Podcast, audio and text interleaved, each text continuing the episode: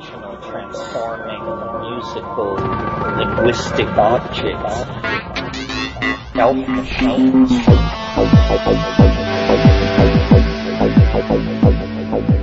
Greetings from Cyberdelic Space. I'm Lorenzo and I'm your host here in the Psychedelic Salon. Today's program is a talk Dr. Charles Grob recently gave at the monthly gathering in the LA area that we kind of affectionately call Kathleen's Salon. I'm sure many of you have either heard or even been to uh, one of Catherine, Kathleen's famous gatherings over the past seven years now. I think it was uh, sometime over seven years ago, actually, maybe close to eight years now, that she uh, first offered to host a potluck dinner to, uh, I guess, as a sort of a fundraiser or gathering uh, for the Albert Hofmann Foundation. And after the Hofmann Foundation transitioned uh, most of its activities to the internet, Kathleen just kept on having the Friday night potlucks, and uh, today it's actually, I think, grown into one of the best salons on the West Coast, if not in the whole country. You know, over the course of the years, I've uh, been to some of Kathleen's salons where you know the Gnostic Bishop of L.A. has been there, department heads from universities, uh, celebrities, filmmakers, producers, scientists, uh, DNA researchers, and people like Dr. Grob. Uh, and, and these aren't just the speakers; these are the people that come to kick around ideas uh, once a month. It's just a really uh, wonderful open evening, and uh, you know, sort of an intellectual free for all, sort of reminiscent of what I've read about Chicago's famous Dill Pickle Club, and uh, you know that evolved into the College of Complexes. And I think, in a way, I guess that sums up Kathleen's salon. You know, it's a it's a really highly complex mixture of people ranging from serious artists to transient musicians to whoever.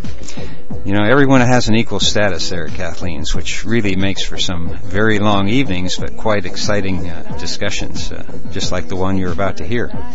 And I recorded this one uh, at Kathleen's Salon in July of 2005, just you know, a few weeks ago.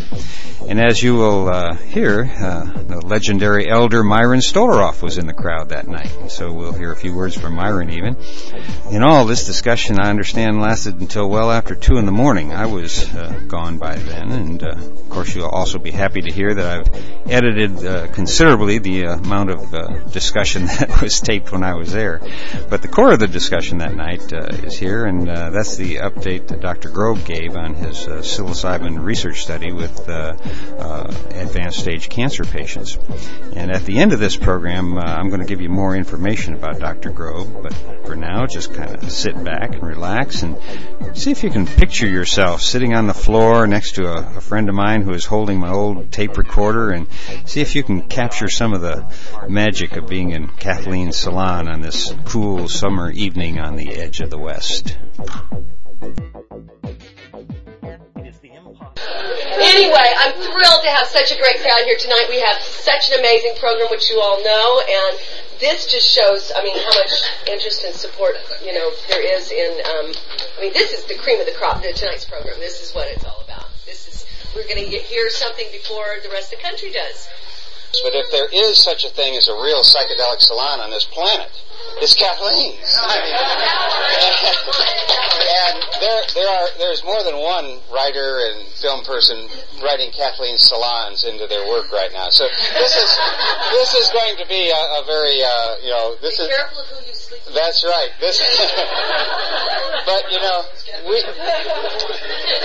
we've been coming for a number of years, and and it just blows me away every time. And and for your dad and brother, I want you to know this is not really that exceptional a night. I mean, every night here is an exceptional night. So tonight, uh, of course, we have Myron uh, Stolaroff here, and and. Uh, when when Myron uh, and I were talking, he said he's coming. I said, "Oh boy, everybody's going to be excited to see you." And he said, "Oh, I don't think anybody even knows who I am." And so, so I he Myron has a new book that I'm going. Well, it's it's a, an updated book that is a really important book, and um, he's going to talk about. But I thought I'm going to make sure everybody knows who Myron is. And for for those the one or two of you that might not know, you know, Myron was was an engineer that helped develop uh, the video tape that we all know and love so well at Ampex, and then uh, I won't go through the whole story because there's not uh, a month to, to do it. But Myron is one of the real psychedelic pioneers in the whole world. And a friend of ours stayed with us recently and left this book. He says, you can have this, and I've been hearing about it, called What the Dormouse Said. That's right. That just came out. Yes, and so I'm going to only read like five sentences out of here to kind of put Myron in perspective and to really embarrass him. but you know, I started out and and in the first uh, you know 20 pages they're already talking about Myron, and I get to this sentence says it was a, he's talking about a phone call Myron got, and it said it was a phone call that would completely change Stolaroff's life and ultimately have a remarkable impact on America, playing a role in the creation of the 60s counterculture. Now that's a phone call. Now the end of this first chapter says, as the 60s began, the three separate threads of each man each man profiled in this chapter represented came together. Doug Engelbart had a clear vision of using computing to help mankind by augmenting human intelligence. Myron Stolaroff was wandering around Johnny Appleseed style with a new drug he believed would enhance, would enhance engineering creativity as well as human spirituality. And Fred Moore had set out on a pacifist crusade to end war by putting his body on the line. Engelbart was, a pro- Engelbart was a prophet, largely unsung until much later, and both Stolaroff and Moore became true believers who each in his own way touched off momentous events that still reverberate. Moore shared Engelbart's belief that computing could change the world, and Stolaroff shared the notion that it was possible to expand the power of the human mind. And that, you know, he's been doing this for 49 years, so I would ask you all to really give Myron a warm welcome. Myron. Now they know who you are, Myron. Well, thank you, thank you.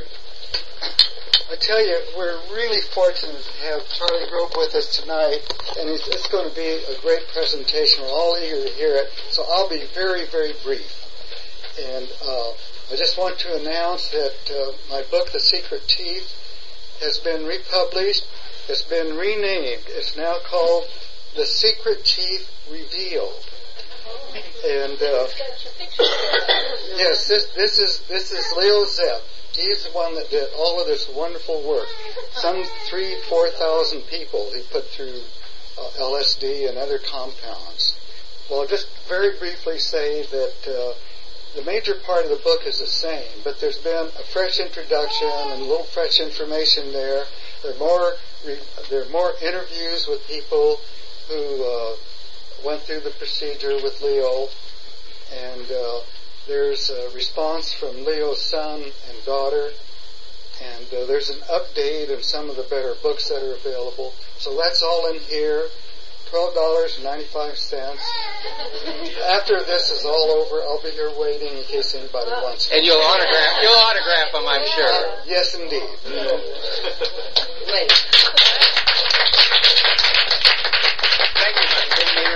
Charlie. That uh, speaking of, of new books, our, our main speaker tonight, Dr. Charles Grob. Charlie, where where is Charlie? There he is, buried in the crowd.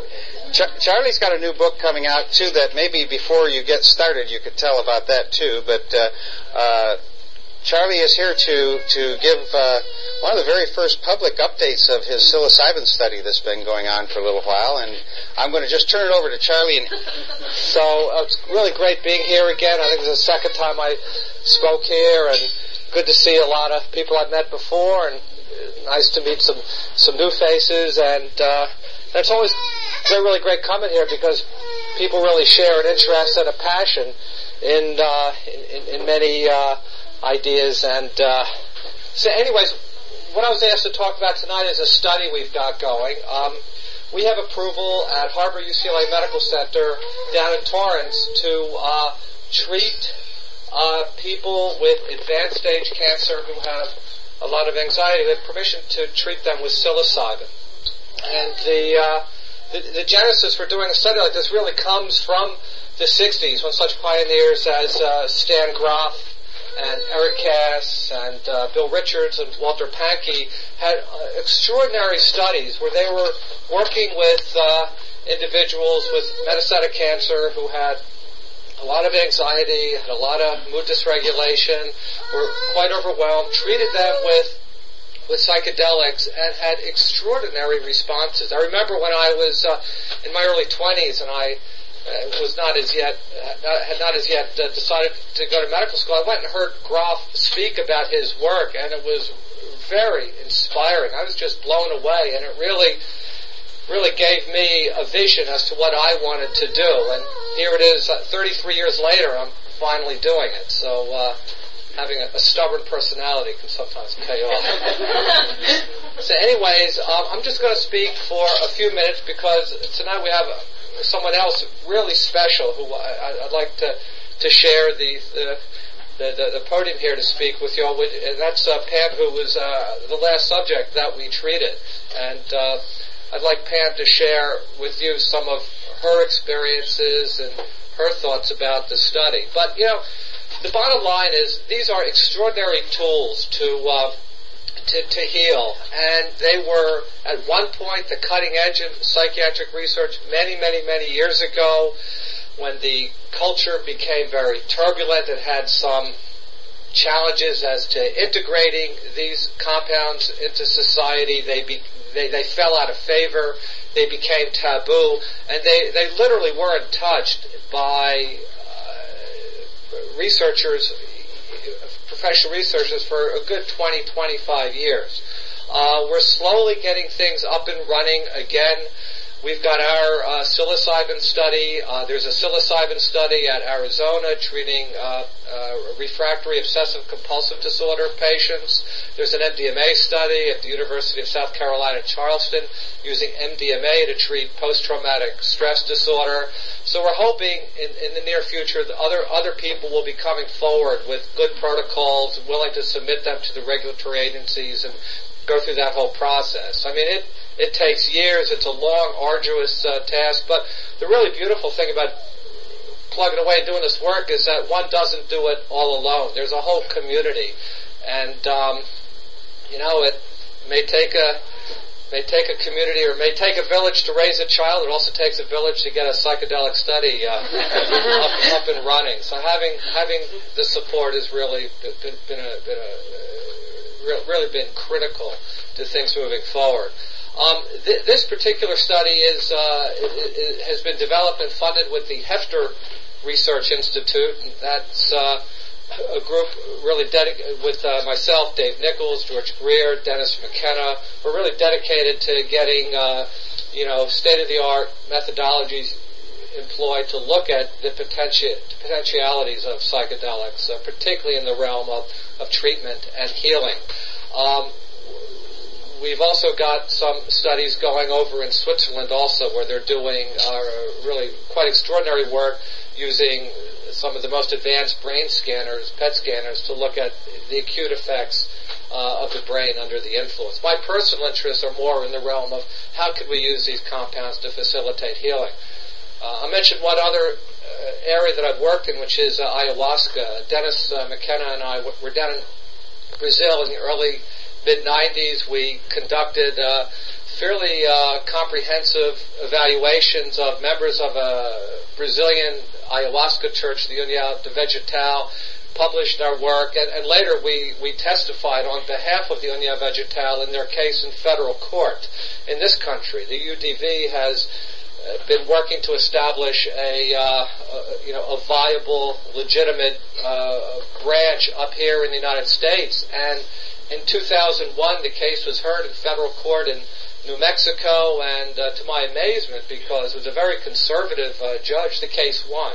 Uh, the Justice Department then uh, the Justice Department then appealed. Uh, predictably, it went to the uh, Tenth Circuit Court of Appeals, was heard by a panel again. To my surprise, this conservative court voted in favor of the ayahuasca Church, in favor of, of supporting their freedom of religion rights. Um, uh, appealed again, predictably, went to the full appeals court, and again, it, it was won by an 8 to 5 margin.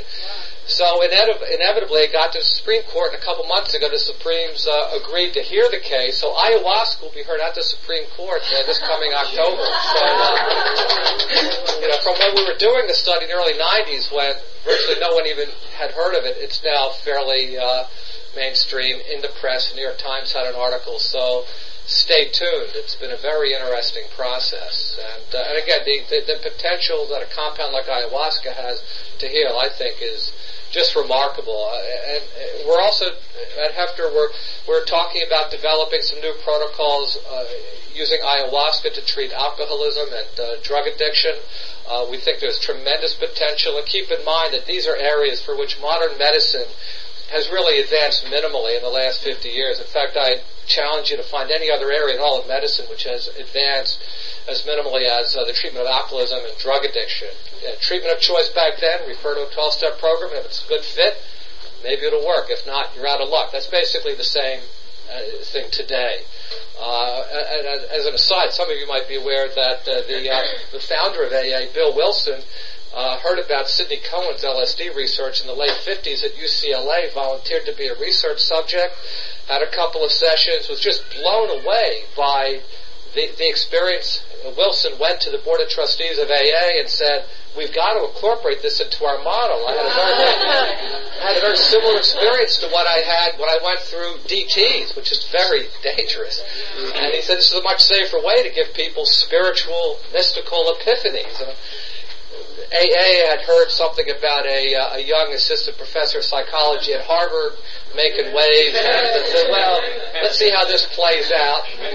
They're still waiting. So, uh, so anyways, I think there's just so much potential these compounds have. They've been neglected for decades now, but I think we're finally at that point where we're going to be able, in an above-board sanctioned uh, uh, setting using state-of-the-art methodologies, be able to move forward with this work because I think there's a tremendous uh, dividend to be paid in terms of its capacity to help people, you know, who are suffering, uh, you know, unnecessarily so because the, these medicines with a capital M are out there for them. Um, I mean, what else? I mentioned I have a book. Lorenzo mentioned my book. it's called. Um, it's called. it's co-edited with Roger Walsh, who's a psychiatrist at UC Irvine. Uh, it's it, it's basically a compilation of uh, 13 interviews with 13 of the most illustrious of our elders in this field, starting with Myron, and it's called Higher Wisdom: Eminent Elders Explore the Continuing Impact of Psychedelics, and this will be uh, published in early August by uh, uh SUNY Press. So that, that'll be coming out pretty soon. So look for it at your local bookstore. My other book, Hallucinogens, uh, a reader, published a couple years ago. It's still very worth uh, getting if you don't have. Amazon.com. It's uh, so. Uh, anyway, yeah. Is ayahuasca? How is ayahuasca related, either uh, botanically or biochemically, to ibogaine? Oh, very different. Uh, um, ibogaine is the alkaloid from the iboga plant from West Africa, from Gabon. It's a very, very potent, knock your socks off uh, experience. Uh, they're using it to treat addiction. It's um, I've got some questions about its safety profile. There have been some deaths reported. Ayahuasca is a it's basically a concoction of two different plants uh, indigenous to the Amazon. Uh, the remarkable thing about ayahuasca is, as I've found, how how well tolerated it is physiologically by individuals. Unless you're on a medication, particular medications like SSRI antidepressants, which can in, cause adverse interactions, it's got uh, very impressive safety. And the judge in the case and the Circuit Court of Appeals in the case were very impressed, I think, with the data we presented because we, we opened up the books at all of our data from our studies. The UDV has a medical section and they they, they monitor their 10,000 members very carefully for medical or psychiatric problems. They're very forthcoming, very open, very honest. I think the safety profile in ayahuasca really can't be beat if, if it's taken properly. And, uh, and again, remarkable potential. Mike. Charles, what happened to your MDMA work? Why did it not go ahead? Oh, well, I had a study. We had the first, in, in 93 we were approved to do a study with, uh, MDMA in normal volunteers. And we completed that work. It's been published. We did uh, a variety of physiological and psychological measures of normal volunteers who came in to our research unit on three occasions. Got two different dosages on a placebo. Every to- everybody tolerated it well, except one guy who um, who says to me, you know, I'm picking up on all the vibes in this hospital. I, I work at a big public sector hospital, you know, I'm picking up on all the vibes in this hospital. This is not a cool place to take ecstasy, man. so, so I said, well, you know, I'm sorry. What can I do? But no, you you you have to. Yeah, look, you if you want to drop out of the study after today, you can do it. Although you have to spend the rest of the day and the night in the in, in, in the hospital because that's you agreed to do that. But you could drop out in the morning. You don't have to come in for the two other sessions because this was his first session. So he. He, he, he stayed to the hospital but then dropped out. So then we could open the line to see what kind of dose we had given him to induce a fairly significant anxiety reaction. To our surprise, he had been given a placebo. Never underestimate the power of the placebo. I have a question um, relating to the psilocybin and that I'm interested in how it's metabolized because my understanding is it's similar to serotonin. How, Well, how yeah. similar is that? Well, you know, serotonin is uh, 5, 5-hydroxy uh. Uh, psilocybin is 4-phosphoryloxy uh, di- you know, methyltryptamine. It's very similar. Um, it's you know, it's metabolized in the, in, in the liver. I think the interesting thing about that question is that our central nervous system is primed to have powerful experiences when we ingest these plants. So, well, you know, and, and who's to say that when we're in a trance state that we're not having uh, all sorts of biochemical changes going on? Yeah, like uh, or what kind of biochemical changes are going on when we're dreaming. My my colleague from uh, worked with me in Brazil, Jace Callaway. He's a pharmacologist in uh, actually in Finland. Uh, I've written a number of articles with him. He has this theory that uh, while we're asleep, our brain secretes beta carbolines, which is the chemical prop- class of one of the plants in ayahuasca, the Harmala alkaloids. And these, the beta carbolines, uh, basically uh, allow the dimethyltryptamine, which is in the other plant, to be activated. So that's what happens in ayahuasca, and Jace is suspecting that endogenous beta carbolines, uh, which we secrete, are allowing for activation of, of endogenous dimethyltryptamine, which which we which we secrete as well. So there's a whole biochemical mechanism going on without uh, you know a drug necessarily being taken. Just made me think though in term these are kind of advanced EEG studies and some guys at San Francisco actually at CIIS uh, uh, Frank Echenhofer is a faculty member and David Stuck who's a graduate student did EEGs of people in Brazil taking ayahuasca and they found they, they're identifying this phenomenon of gamma coherence which um, they say also occurs in uh, in uh, accomplished meditators. So they're finding similar patterns with meditation as they are with with ayahuasca. So um, we could talk later. Laura, I just, I wanted, I thought maybe Yeah. that was. What's it, what's it called? Gamma? Gamma coherence.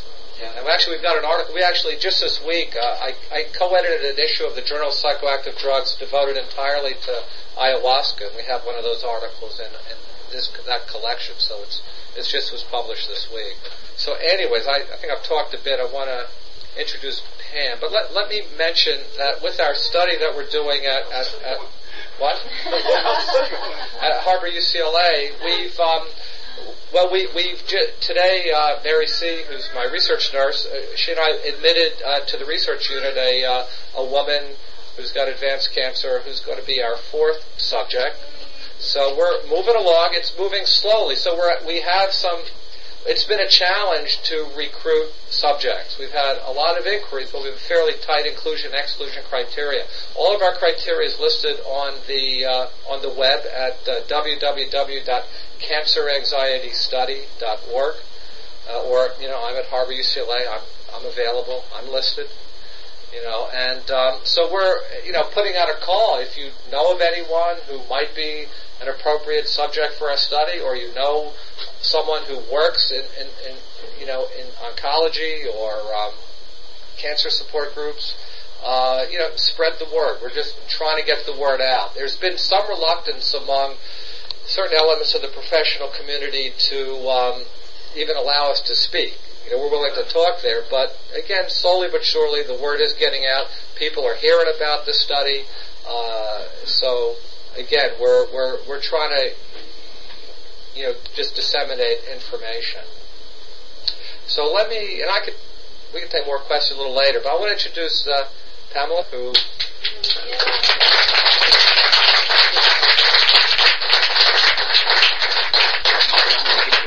Pam, Pam was a uh, subject about uh, six months ago in our study and did she did so phenomenally well.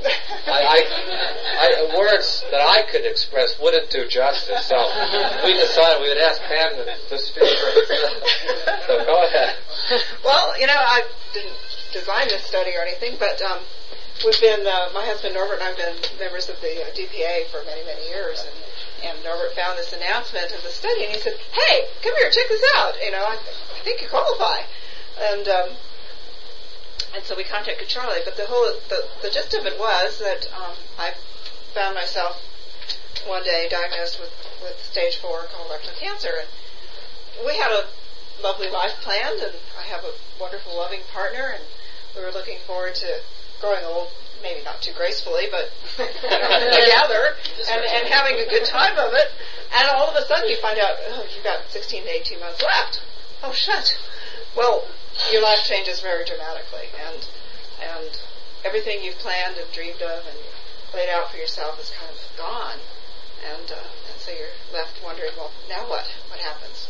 And it's a very, very scary, very scary experience because there's all kinds of ways that, that metastatic cancer can go, and, and none of them are very pleasant. So you're sitting there, you start really obsessing about what's going to happen to me, and how am I going to feel, and how is it going to affect my family, and, and how awful is it going to be, and, and there's always this thing of how, how, how much pain are you going to suffer, how awful is it going to be, and, and when's it going to happen? I mean, when's, what, how long can I just be myself and live my life? And, and when's, when's this horrible thing going to happen, and what's it going to be like? You can really get very anxious where you can't sleep and, and you don't know what to do with your life and, and you don't want to make any plans because, well, you know, you might have to bail. Um, so you get very, very tied up in yourself and, and you get very fearful. So I joined the study and, and, uh, certainly was run by a very, very wonderful supportive team. I felt like it was going to be a very, very positive experience because we had a couple of interviews and, and it seemed uh, like it was going to be a very, very good thing. And uh, I was fortunate enough to, to receive the uh, psilocybin the first time. So that, you know, you kind of you kind of know the difference after that 45 minutes. it wasn't it wasn't 250 milligrams of niacin. sort of becomes apparent. But I, I really did go into this with the pers- with the real intention of, of working on some of these fears and trying to find a path for myself that was more comfortable and would be better. And so I, I really set out to work on it and and um, and started to think about some of these things and and I think the one thing that's really important and, and everybody here probably knows that is that the drug doesn't do anything to you. It doesn't.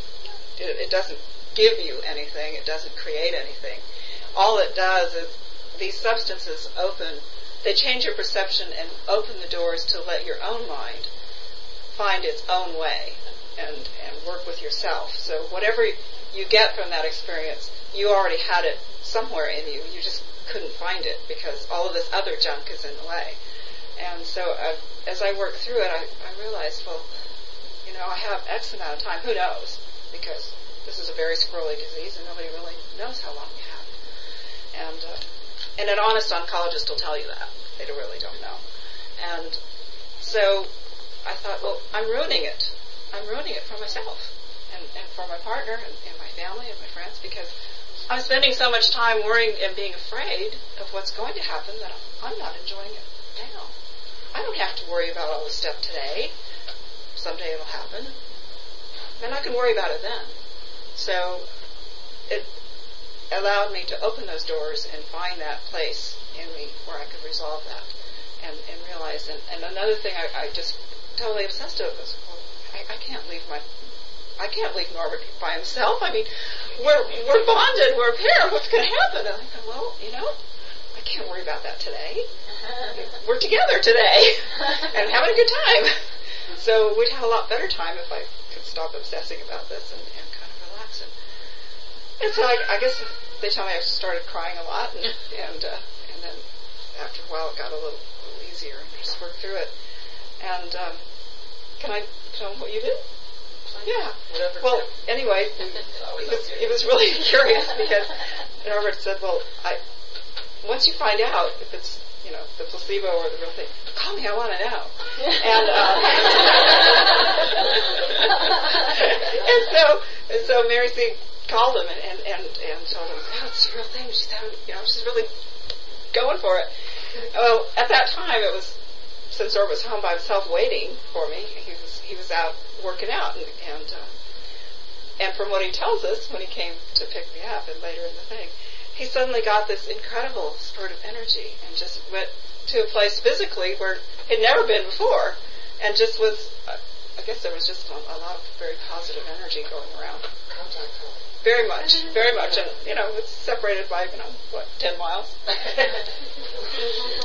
but at the end of the session, and and we we talked, and and uh, Preet and Mary C and, and Charlie, and we talked about it, and, and uh, there was this great relief, and it certainly allowed me the opportunity to let myself be healed, and and things have been very very different ever since.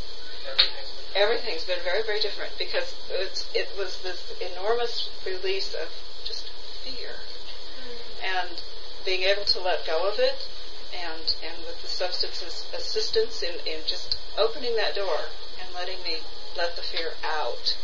Um, and it's certainly changed our lives a lot. Um, and I I wish that the, the rules weren't so strict so that more people who find themselves in these situations could benefit from it. And um, and I think it was it's a really great benefit and certainly a benefit to the families because this is not a disease that just strikes the person who gets the illness.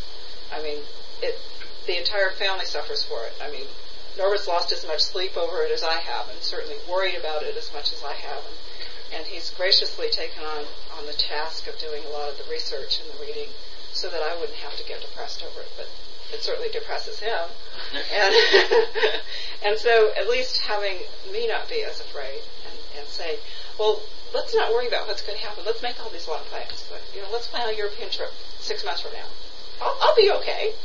You know, we can always bail if we have to, and, and we've been able to do that. We've we've been able to make plans and move ahead and and and, uh, and have a really much better time of it. So for whatever it is, and for whatever comes in the future, I can leave it in the future and, and be here living today and live in joy and light and love and, and just enjoy it. So I I can't even. It, it was just a very very positive experience in general. And, uh, anything I could do to help you get more people, I'm more than happy to help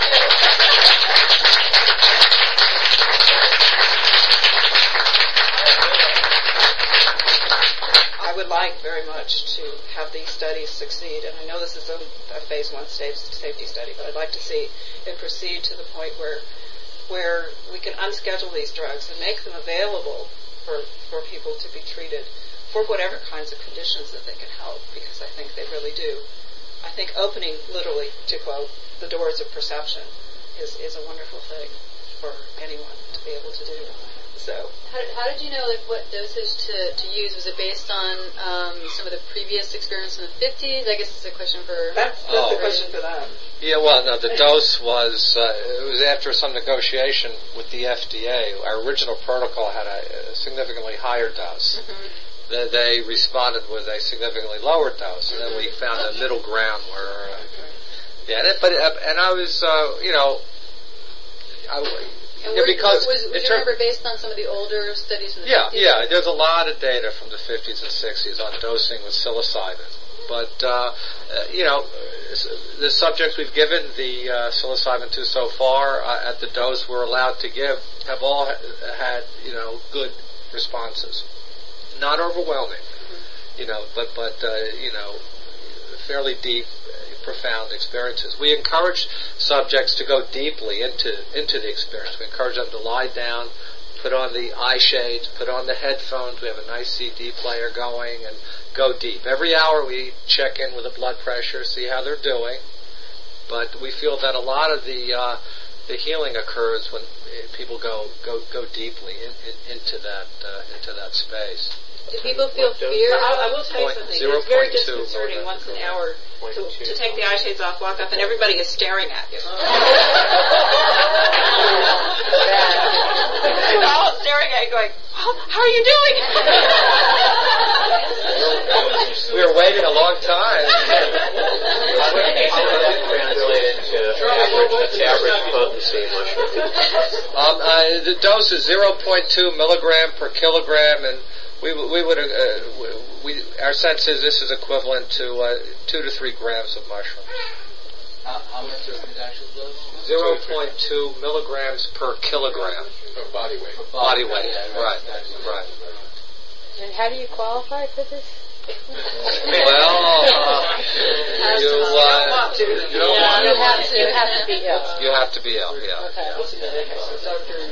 Are you hoping in the future to work at um, like a single overwhelming type of dose or a Not, smaller? not too overwhelming. Um, no, no. What, what I'd like to do is perhaps have, have the option to bump up the dose a bit. But what really would be important on subsequent studies would be to get permission to use uh, to have follow-up sessions. Yeah, I To have repeat sessions a month later, maybe another one a month down the line. We really feel that they could reinforce the, the power, the, the therapeutic potential if uh, we, we, we would have the opportunity to do follow-up uh, session, you know, repeat sessions. But right now we're, we're approved only for, for one one session with each subject. Do you have any do- dietary considerations? No, no, no. have any dietary Well, in the morning. Well, just uh, don't eat it in the morning. No dairy, no caffeine, no. Yeah. What's Yeah. in the headphones? What's in the headphone? But is there, is there, is there, is there, is there ever any guidance? Any, there's, so it's, it's purely, uh, there's no person interacting with the person that's taking the dose? You know, uh, our feeling with psilocybin, we're, we're there to talk. I, I had one subject who you had a lot of trouble lying down and putting, you know, and she just, and I said, you know, look, you know, there'll be plenty of time later to chat. Now we're happy to, you know, if something, an insight comes or a powerful vision comes, it's fine to take off the eye shades and the headphones, sit up and talk with us for a bit, but then we'll urge you to go, go back deeply into the experience. Now a drug like MDMA, that would be a different kind of experience altogether. That's, you suggest more of a guiding situation for, well, for MDMA? well, with MDMA, I think uh, there'd be more. Uh, I think leeway to, to for people to sit up and start talking through what they were go- what they were the two going people through. involved, but not like a therapist and a, and a client. Well, there is a therapist and a client. Yeah, there's a. But I mean, a for MDMA, you're saying it might be more for couples that you can't. Visit. No, no, no. I'm saying No. if you would, even if you would work with a similar population, the the, the, the qualities of the drug are, are, are, are quite different. Right. Charlie, I think you're getting a research suggestion. Yeah, no, no. No, I was- that was- What are the criteria for success? How do you quantify? Well, I had a wonderful experience. You Okay, we have a lot of rating instruments. The primary uh, variable we're looking at is anxiety. So we have anxiety rating scales. Secondarily, we're also looking at, at mood. So we have uh, mood rating scales. We're looking at uh, quality Lots of of paperwork. yeah. Every Lots of- month. Every two, every was like one week, two weeks, six weeks, and then once a month, and I'm still filling them out. so primarily uh, anxiety, but then also we're looking at de- uh, depression. We're looking at quality of life, a, specific, a quality of life instrument that's specific for people with with cancer. We're also looking for those who are having a lot of pain, the level of pain, their need for narcotic pain meds. That was one thing that really impressed me so much with Stan Grof's work and Eric Kast' work. That they were getting people who had a lot of pain were getting fairly dramatic alleviations of pain and significant reductions of need for narcotics. Where could this go? If, if, if all the people say this is very positive and all the criteria that you're measuring, are is there, could this get approved for use in, in this way? No, well, this is a pilot study, and from a pilot study, we need there needs to be a larger So study. That's, that's the direction it's heading?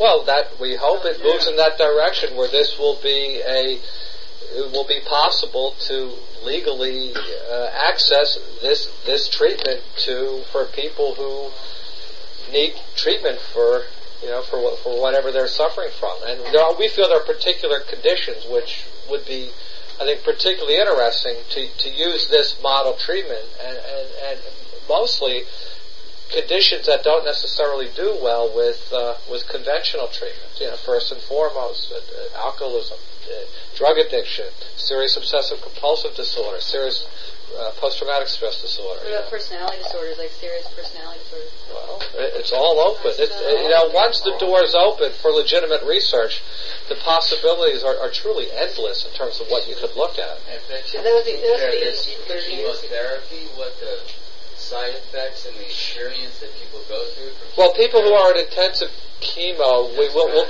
we'll take them during a, a time when they're off the chemo, to, uh, when they're a little So I'm stronger. saying compared to like Oh, the com- chemotherapy sure. treatment, like how much crap people have to go Wow. through. Compared to this, this is like the royal road. It's, uh, and you know, and, and, again, it's it's the most ancient of treatment models. I think we also need to, you know, really acknowledge our predecessors, not only the people in the 50s and the 60s, but those going back over centuries, over millennia. You know, the indigenous cultures of the world that had intimate, uh, you know, knowledge of, of the the realm of effects of these plants and knew how to utilize them for uh, for purposes of healing. But I think, you know, it's like, I think in the 60s, sometimes people made the mistake of thinking this is the- most modern treatment. And, but, you know, the, the ancients, uh, you know, the, the, those who worked with these compounds over God knows how long period of time, they, they knew how to use them. They knew what the safety parameters are. There's tremendous degree to which we could learn from the so-called primitives. We're primitive compared to their, their level of knowledge.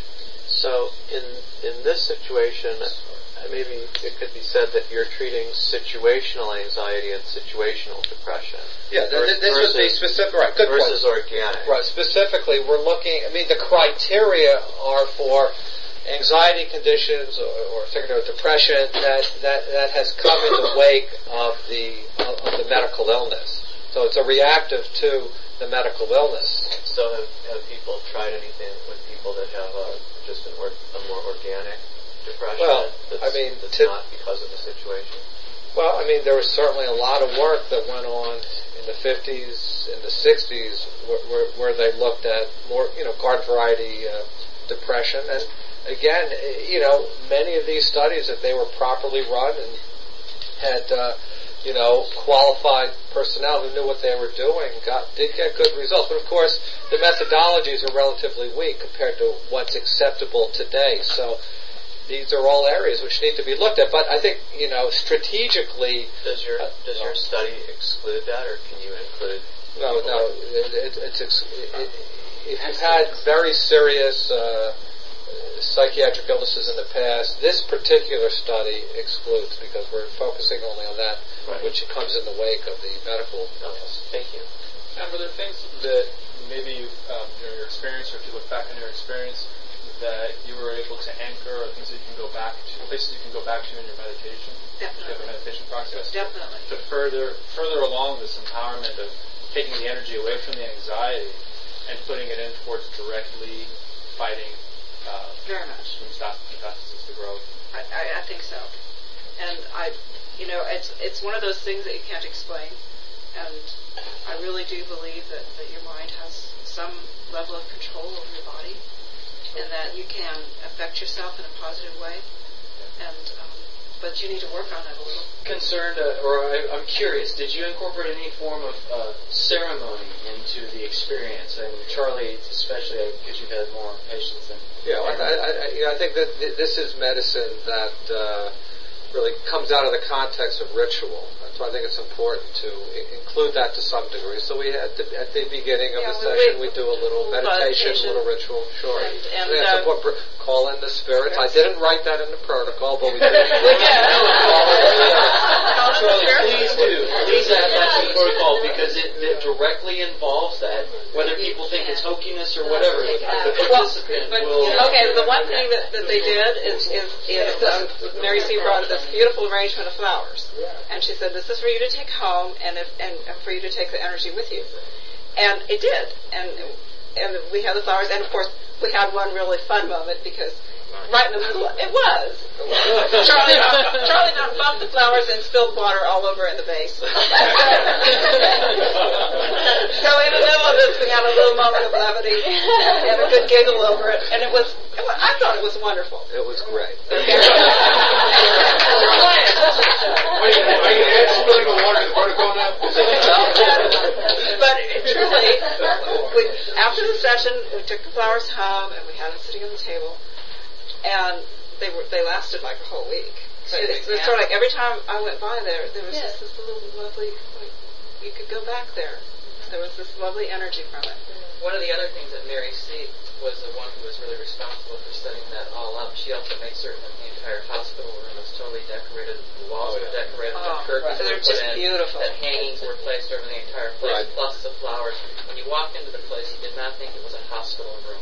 It was And more kinda like those importantly, and there was one other thing too, was also the three people involved in it was Mary C., Charlie, and Preet over here, and the positive energy that each one of these people gave Pam during it. This was not a clinical session. This was not totally detached. This was a positive feeling that these people were here to help you Right. Yeah. feel better and to deal with something.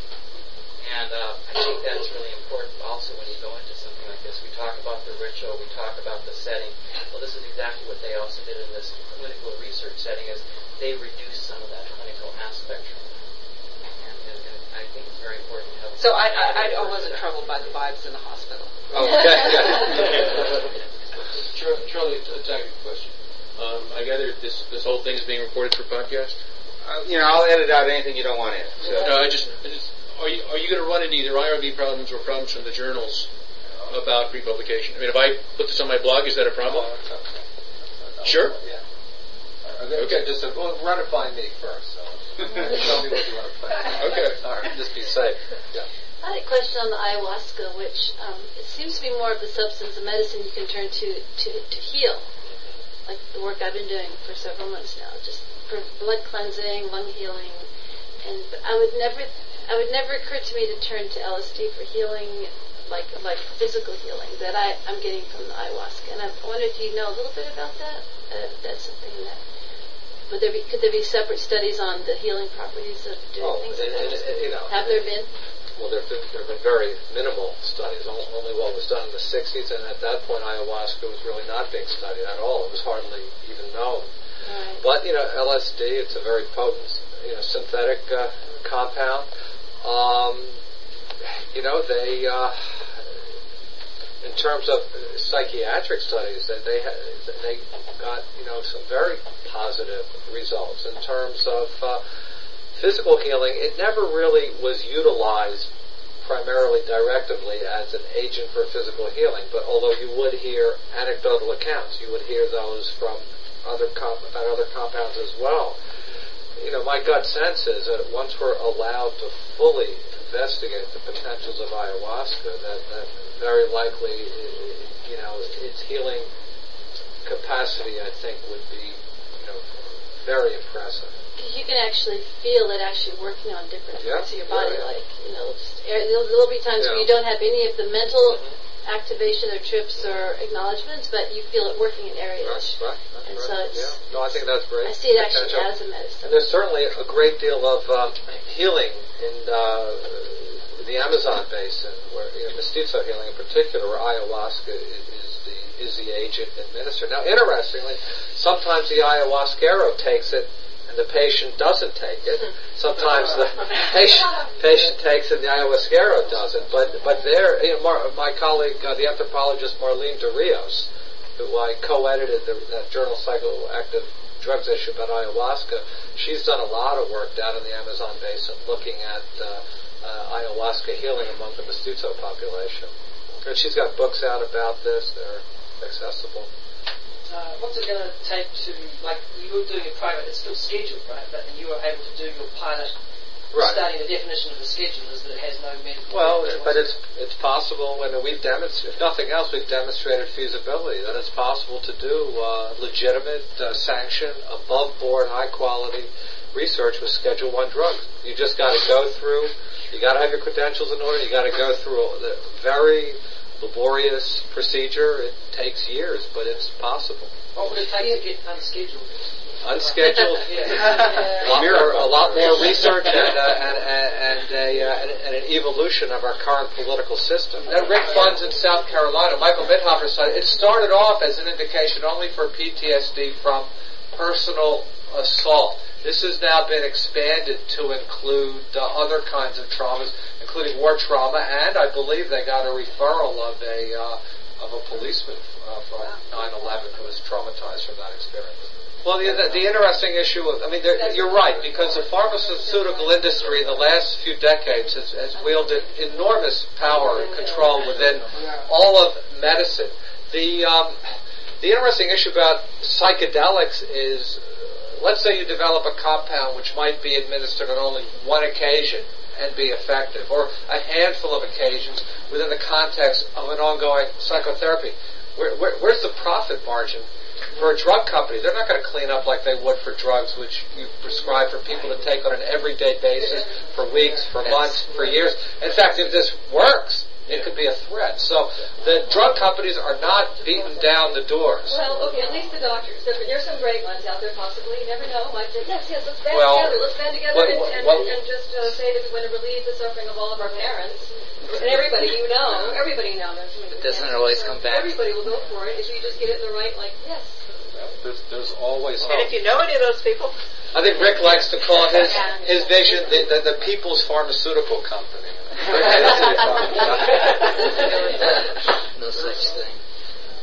Well, Um, I want to know why you chose psilocybin and not LSD. Oh, good question. Yeah, that's uh, uh, LSD. There, mo, there's uh, we have a lot more data on LSD from the '60s for sure, but uh, but there are a few reasons. One is um, shorter duration. It's four to six hours compared to eight to twelve hours. Um, we felt it was more easily controlled.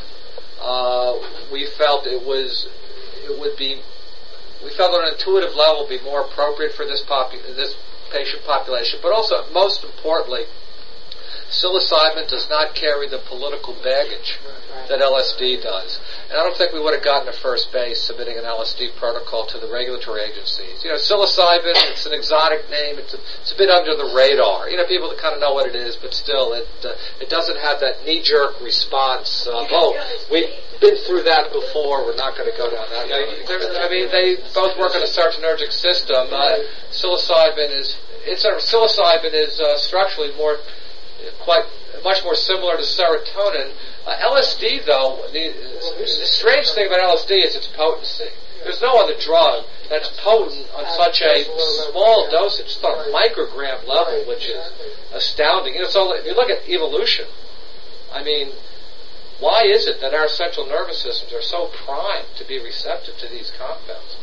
Uh, yeah. Was the, obtaining um, the, the material for the study, was that an issue at all that LSD would have to be manufactured and psilocybin occurs? No, no, no. This, How- this, where is, did you get it? this is purely synthetic. The FDA would insist that it must be. so it's made by a company in Massachusetts that has a license with the government to make Schedule One drugs for research purposes.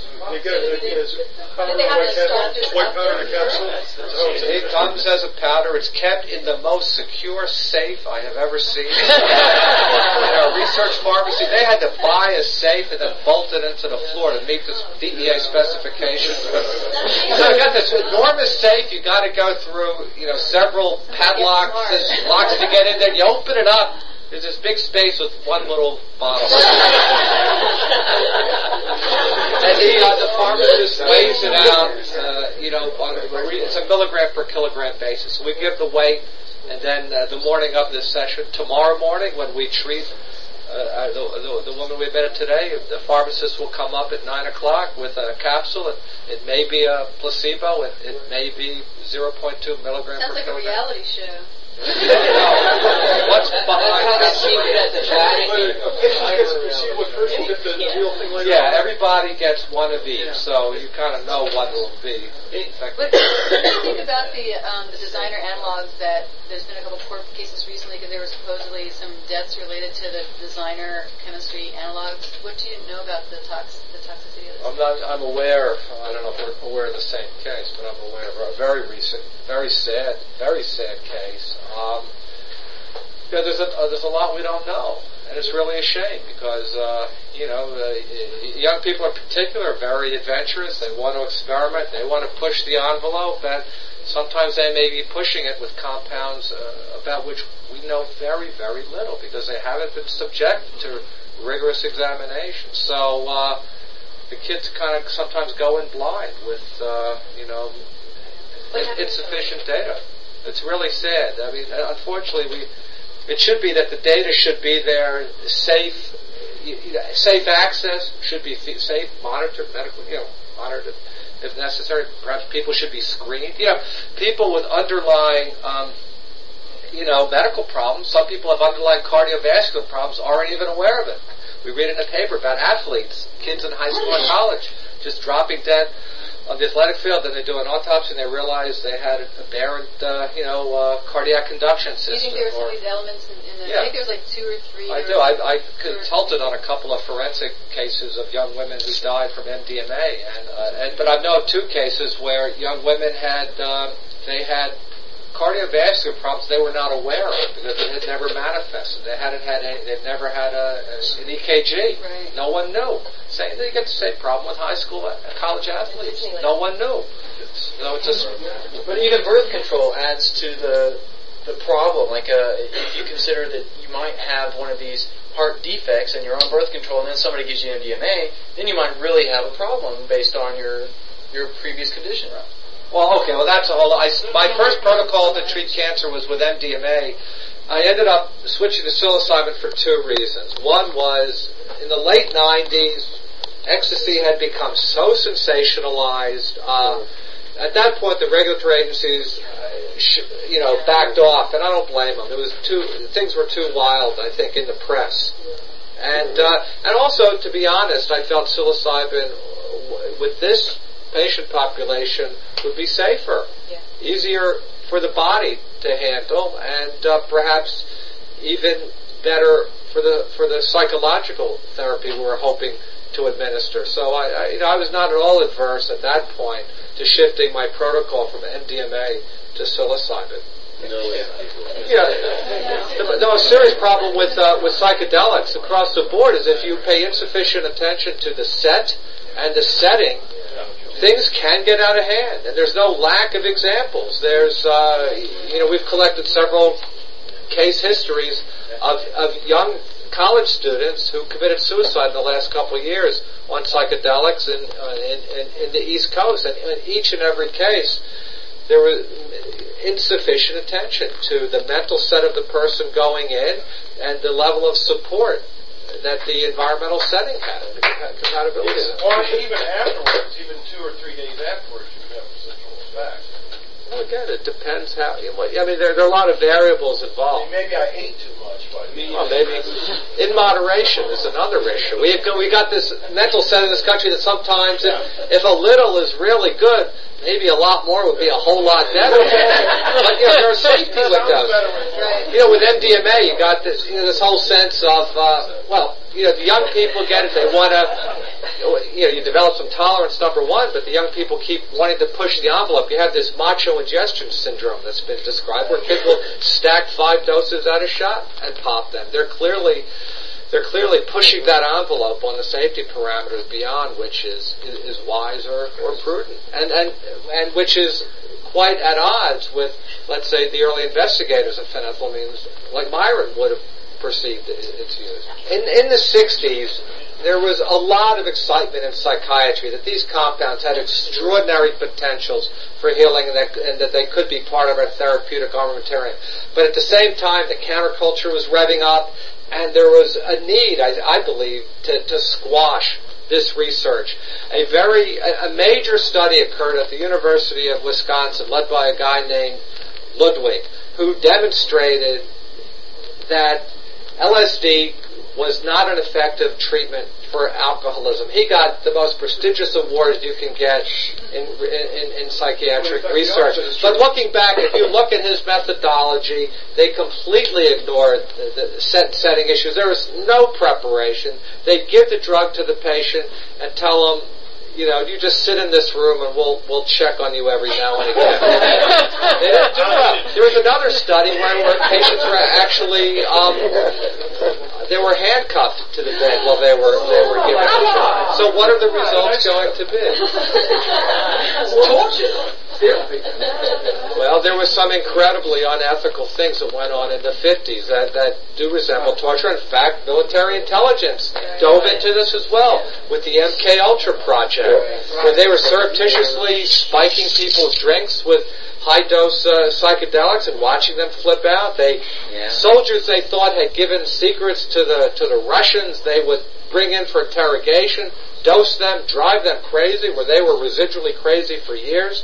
They had a uh, the, one of their own intelligence operatives. They were concerned was going to spill the beans on something. They dosed him, and the next thing you know, he was flying out of a hotel window in New York. Horrible things happened. The, the, the prostitutes, they would have, pro- they would hire prostitutes to give clients uh, a drink spike with with the drug, and then they would film it through a uh, you know one way mirror. Yeah, ridiculous stuff. So anyway, I think we're probably. Why don't we wrap this up and let Myron uh, autograph a few books so Right. that you can maybe answer some questions. Sure. the, uh, Everybody, no reason to leave. Hang out. Um, enjoy yourselves. Yeah. And, Well, that should give you some idea of what an evening at Kathleen's salon is like. You know, it's definitely not for the closed-minded, I'll tell you that. I hope you paid some close attention to Dr. Grob's words, words about safety uh, toward the end of his talk. You know, we aren't looking for any more heroes in the war on drugs. What we really need is a lot of well-informed, safety-conscious survivors who can grow into the role of our new elders. You know, and if you if you think that you might have such a calling, then get serious about your work and learn everything you can about these extremely powerful substances before you take any unnecessary chances. You know, always remember the first step of any intelligent journey is to become as well informed as possible. So always begin at erowid.org, E-R-O-W-I-D dot org. That's one website that I'm willing to stand behind 100% in addition to my own, of course. Don't forget, uh, we're at matrixmasters.com, and if you're looking just for the audio sections of our uh, website, they're uh, at palenquenorte.org, uh, all of which can be reached through the homepage at Matrix Masters, and we'd be happy to have you join our mailing list, although it's uh, not real active. We send something out once in a while when something strikes our fancy. But also at the Palenque Norte uh, site, you'll see links to our podcasts, and there you can find uh, more information about Dr. Grob and the other speakers we've had here in the Psychedelic Salon. And before I go tonight, I want to thank our friends at Chateau Hayuk for their music again, and especially to Charlie and Pam, Norbert and Myron, and for all their words of wisdom. And special thank you to Kathleen. You know, without you, Kathleen, uh, these magical evenings just wouldn't happen. And also, I want to give my thanks to all of you for joining us here in the Psychedelic Salon. For now, this is Lorenzo signing off from Cyberdelic Space. Be well, my friends.